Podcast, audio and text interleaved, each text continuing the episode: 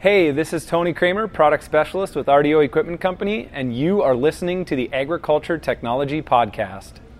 Every day, there are phenomenal advancements being made in the field of agriculture technology. RDO Equipment Company is a leader in agriculture equipment and precision agriculture technology and is here with industry experts bringing the latest news and information from RDO and John Deere. Thanks for joining us on the Agriculture Technology Podcast.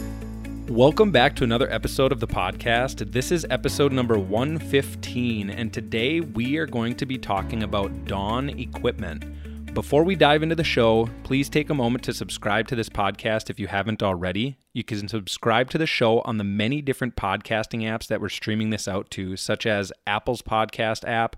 It's on Stitcher, Overcast, SoundCloud, as well as many others. While you're out there, drop us a review. We'd love to hear what you think about the show. Lastly, make sure to follow RDO Equipment Company on Facebook, Twitter, Instagram, and catch our latest videos on YouTube. You can also follow me on Twitter at RDO Tony K. Now, with that, let's get into the show. I'm really excited to welcome Joe Bassett, who is the president and CEO of Dawn Equipment. Thanks for joining me on the show today, Joe. To get started, let's just hear a little bit more about your background and how you got involved in this industry. Great. Yeah. Thanks for having me on, Tony. I'm uh, the president and CEO of Dawn Equipment. I am 39 years old. I'm about to hit 40, and I come from a uh, a background which is really a design background. Um, I have always viewed myself as a product designer and an inventor, and I Dawn Equipment is a, a vehicle that thankfully allows me to continue to invent uh, over the years. I actually come from a originally from a background in physics as a college student and have always been interested in manufacturing and mechanical design going back my you know to the as long as i can remember even and as a child there was a point in my life when I kind of had to decide whether I was going to go into the physical sciences and take a background in computing or join the, the family business. And that would have been in 2003. And at that time, it really didn't look like um, you, you wouldn't have put money on Dawn Equipment even being around uh, now, 15, 16 years later at that time. But it's one thing has led to another. And here we are today you know, the company actually dates originally to 1991.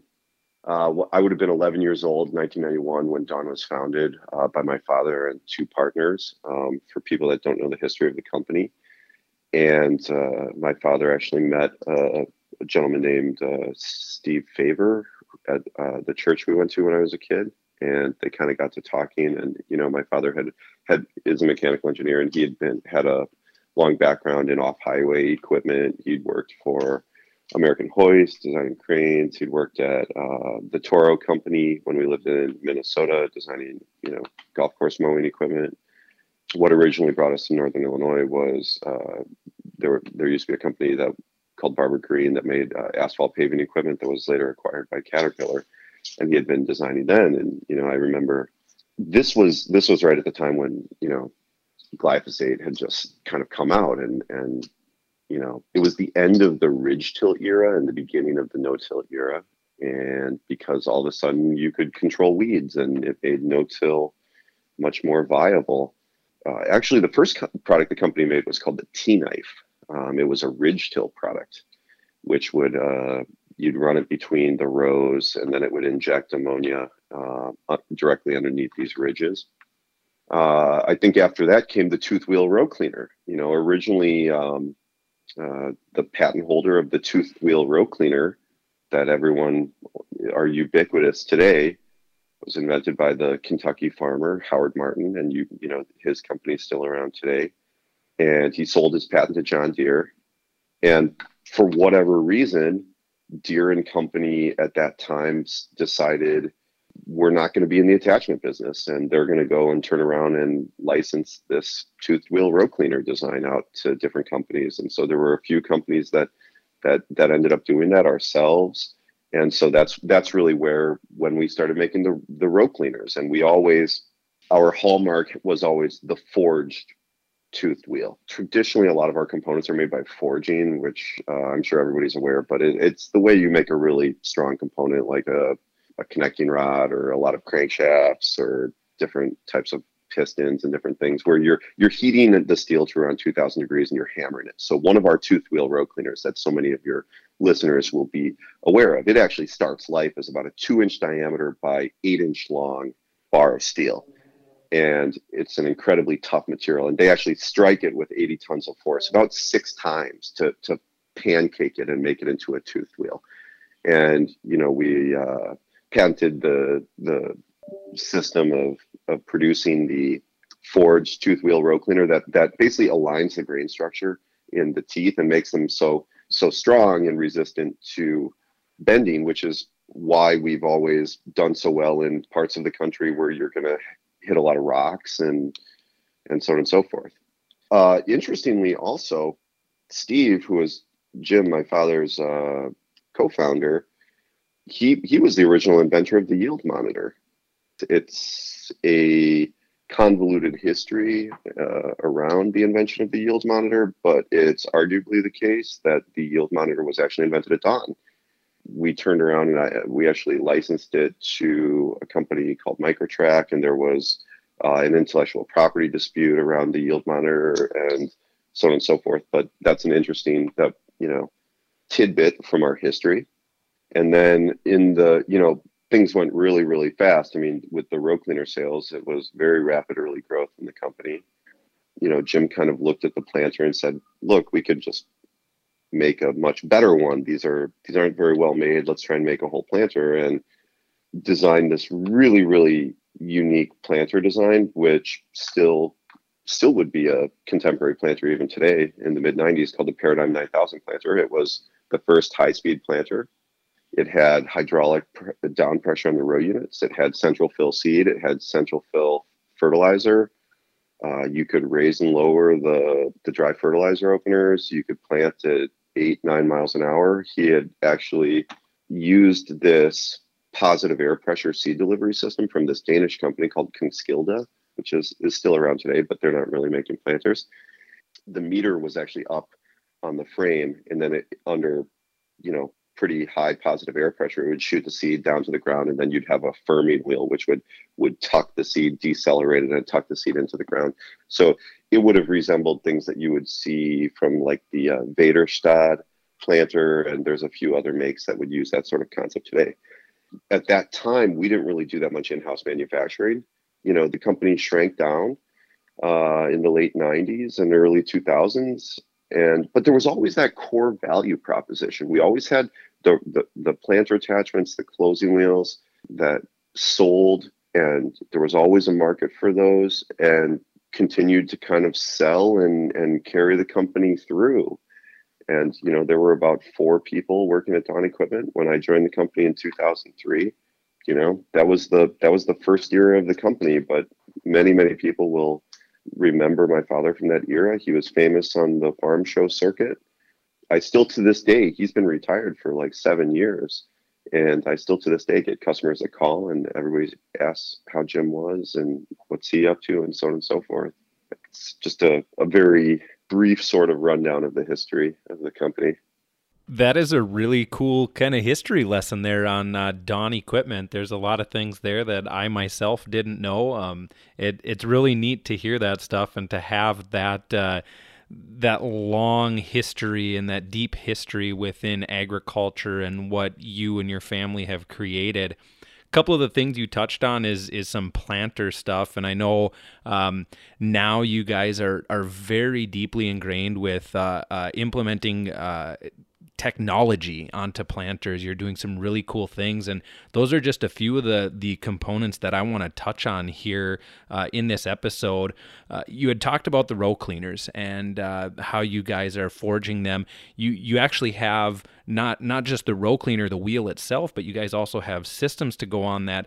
Tell us just a, a little bit about the GFX-P and the standard GFX uh, row cleaner systems around 2006, the DB planters started coming around. And you had the bigger, you know, you started seeing the 24 row, 36 row, the really large planters. And we'd always kind of, we always had the screw adjustment on our row cleaners, and everyone else had the pins. And we were kind of known as the easy adjustment. You'd go out to visit the customers, and you look at the logistics of stopping a planter to adjust 36 of those knobs, and it just started not making very much sense. I had this idea that, well, let's make a remotely controllable row cleaner. The first ones were actually, we did what seemed obvious at the time. We, we, it was a screw adjustment. We stuck a, an electric motor on it. Got not too far into it and realized, look, this doesn't make very much sense. And um, decided to abandon the idea However, you know, some of our competitors actually, you know, followed us down that road, which is funny, which is why you should never copy anything because a lot of times you can copy mistakes at the same time. We said, okay, well, instead of making a depth control rigid row cleaner, let's make a pressure control floating row cleaner. And you looked at the whole thing and you said, well, because of the dynamics of the planter, we we definitely want it to be controllable and that's where we went in with the trailing arm. So that's the hallmark of those row cleaners to this day is the fact that it's a trailing arm as opposed to being pushed because it naturally makes it more controllable and easy to modulate when the row cleaner is being pulled as opposed to push because the push ones want to dig themselves in. And so it, it's just kind of unstable. Whereas as it's being pulled, we can create much more precise control over the pressure on that row cleaner.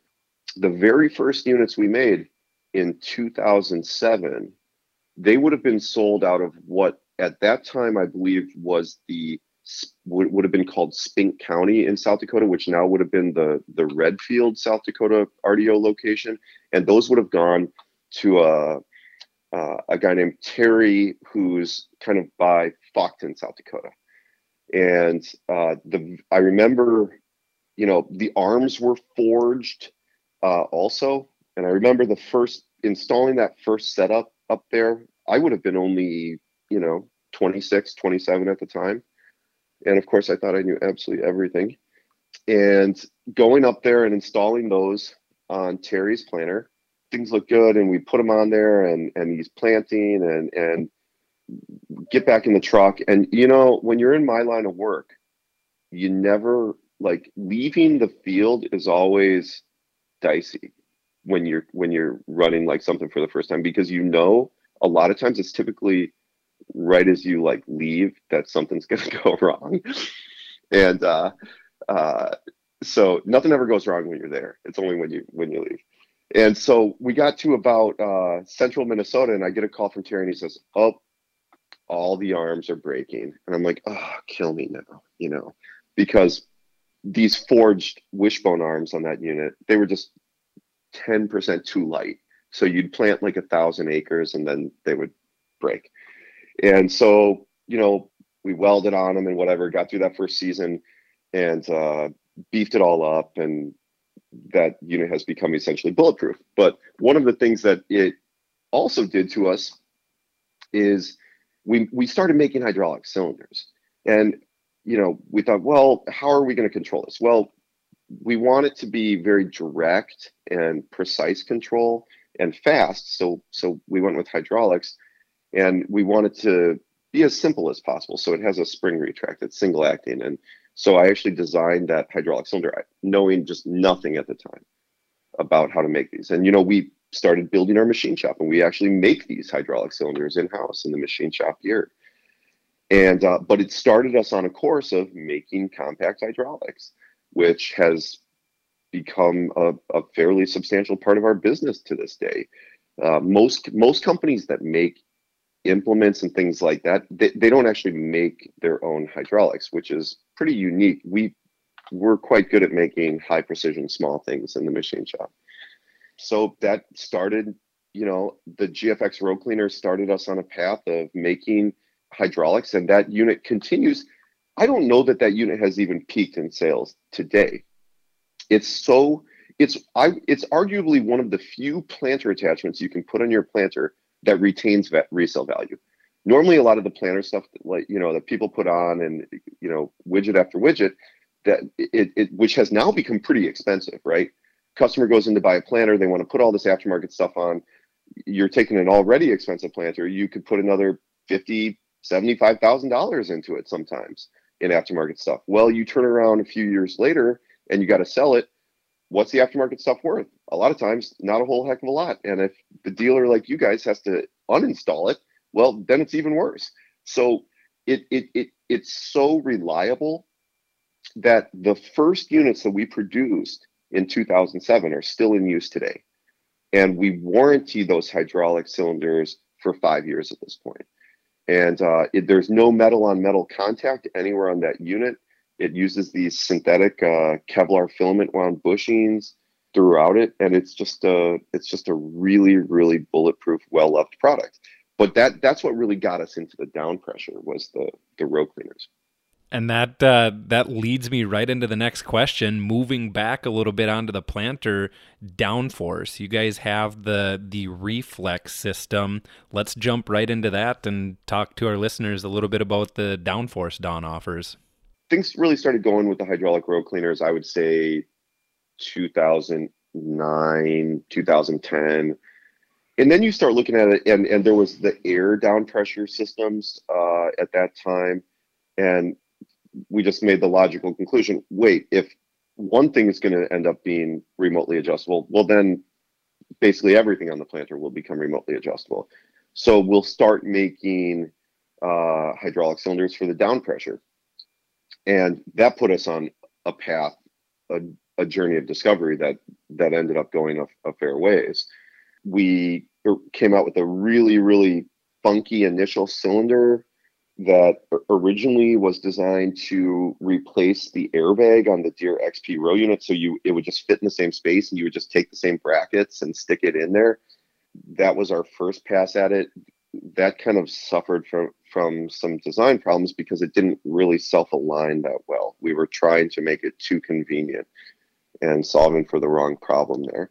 And then after that, the next generation came with the RFX product line, which if you fast forward, you know, years and years later, eventually becomes what is now the Deere IRHD system with massive, massive, massive evolution and improvements in quality and just the overall reliability of that system. Deere IRHD system actually dates to designs that go back to around 2013, 2014. And we said, look, okay, what's what's next? Well, what's next is basically we want to make a next generation system with a next generation control technology that adds the uplift control feature and also uses this new digital control where every hydraulic down pressure system on the market, whether it's the IRHD unit that we make, whether it's the precision planting products, whether it's the ag leader products, there may be others, I'm not even sure they all use what's called a reducing relieving control. So they're using a pressure control valve.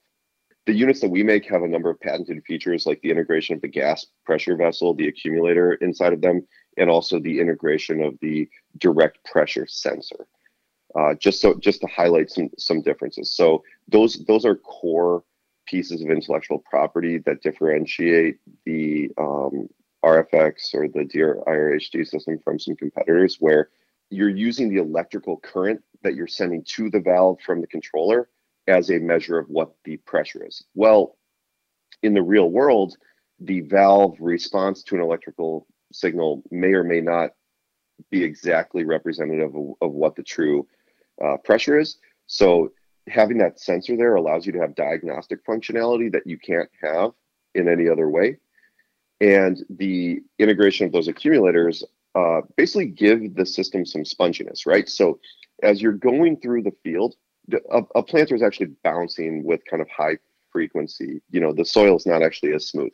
Farmers a lot so often have this idea that the soil is smoother than it is. And uh, the control systems are seeing every little bump and every little sort of thing that that the planter row unit runs over as you go through the field. Accumulator gives it a little bit of just sponge, a little springiness so that it can absorb some of the up and down noise in the field without shifting the spool. So these proportional pressure control systems, the way they work is you've got a, a coil which runs electrical current through it, and then it has a piece of iron that's in the coil. That's called the armature. So when you energize the coil, it pushes on the iron, the armature, and that's what actuates the valve. And then the armature pushes on what's called the spool, right? And the spool is the cylinder that's inside of a female cylinder. And the female cylinder has holes that either let oil in from the pressure supply or let oil out to the return. And you have this little cylinder that's basically moving up and down inside of the outside part of the cylinder in order to control the pressure. And that's called a, a pressure the, these the valves that are used in these systems are called reducing relieving valves because you can either take a high pressure from the tractor and reduce it to a lower pressure or you can take a high pressure in the cylinder and relieve it back to the tractor in order to reduce the pressure in the cylinder. So it's a pressure control valve. These these types of valves which are pervasive on every product on the market in one sense it's the state of the art but that little spool goes across I'm, I'm going to go way into the weeds for your listeners right now. Okay. So when you cross between the reducing phase of the valve, when you're taking high pressure from the tractor and decreasing that pressure to the down pressure cylinder, that's called the reducing phase. And then you have the relieving phase, which is when you have high pressure at the cylinder and you're relieving that high pressure to go back to the tractor to tank. And when you cross over between the reducing and the relieving phases of the valve, you have that's called the dead band. That's this neutral area. So you're constantly hovering back and forth across the dead band of the valve. You're going reducing, relieving, reducing, relieving. And especially on some of the other products in the market where you don't have that accumulator there, every bit of movement of the parallel arm up and down causes you to switch back and forth between reducing, relieving, reducing, relieving, reducing, relieving. It's really, really complex, but that produces not an easy type of hydraulic control to to make stable, right? To to remove hydraulic noise because you want the system to be as fast acting as possible, but you also want it to be hydraulically as stable as possible. Because all of the systems on the market have the strain gauge, the sensor for the, the downforce is on the gauge wheels as you move forward, the faster you go, the, the point you're reacting to with the control system keeps getting further behind where you actually are, the faster you go. Another interesting tech tidbit is that our first down pressure control concepts, if you look at our intellectual property history, was actually a system called Foresight. It actually had a ground hardness sensor mounted up ahead of the planter row unit in order to combat this problem. And the ground hardness sensor, all of this stuff will come back full, full circle. I'll, I'll, connect it back later. The way the ground hardness sensor worked was there was a disc blade with down pressure running right on the center of the row. And then it had a gauge wheel running next to it. We would measure the distance between the disc blade and the gauge wheel because in softer ground, the disc blade would go deeper and in harder ground, it would go shallower. So the relative distance between the disc blade and the gauge wheel became a measure of how compacted or how hard the soil is. And so our initial systems actually that we came out with when you're talking about the sort of 2012 timeframe actually had that sensor out in front of the planter row unit and then you would adjust based on the forward speed so that the planter row unit was in fact you know reacting exactly to the soil that's directly underneath it at the time that about that same time is is right around when I met the first person I ever met in business development at, at John Deere. They gave me some sage advice, which is that look, this product will never will always be too expensive and it won't really fit. There's it's it's a good idea, but you have to make something lower cost that can actually be fit on the planters and be easily deployed and sold to end users. And so we pivoted uh, into a control system that used the strain gauge uh, on the planter gauge wheels, which was analogous to other products that were on the market and uh, had a much better product market fit and, and business case because it could be made for so much lower cost. And it would also it would also fit into the product hierarchy a lot better. We started off like okay what are we going to do for control? Are we going to we because we knew nothing all right. Now this product with the the down pressure cylinder, becomes the first really computer controlled product we've ever made. And we knew essentially nothing about making electronic products before that. And so we thought, okay, we'll make a control system that looks like other things on the mobile and off highway market, uses these kind of CAN bus displays and so on and so forth. It didn't work out very well. Around that time is when I met some guys from Chicago who had this startup called 640 Labs. And they were it, making this play where they were making this isobus CAN bus to Bluetooth mobile connectivity adapter where they were going to like a lot of other companies have tried. They're going to grab machine data and put it into the cloud and make it easy for customers to aggregate their their farm data, right? And so these guys had some some great software developers. I was I saw their thing and I was like, well, we could just make a tablet controller which would connect by Bluetooth to the to the CAN bus and then control our units that way. They integrated a mapping application and so on and so forth. And then that company 640 Labs became the product which is now the FieldView Drive, and they sold to Climate Corp. And we're like, okay, well, I guess uh, you know, because we're trying to at this time, like Precision Planting had just sold to to whatever to Monsanto for a quarter billion dollars, and it's like, well, maybe there's like money in what we're doing, and it, it didn't seem obvious that we would become a precision agriculture company because again, we were making screw adjust row cleaners like a couple years before that, and we still make them today. Uh, and we're like, well, maybe we'll just start going on a path that positions us as a company that starts looking more like a precision ag company. You have to be really naive because if you're not naive, you would never do it because you you have to kind of be that that's my everyday superpower is the ability to underestimate how difficult things are.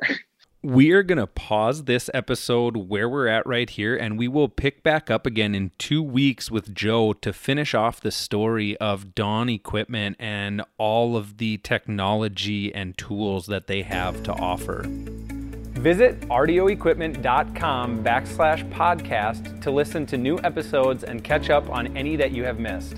You can also listen and subscribe to our podcast on any device or streaming service.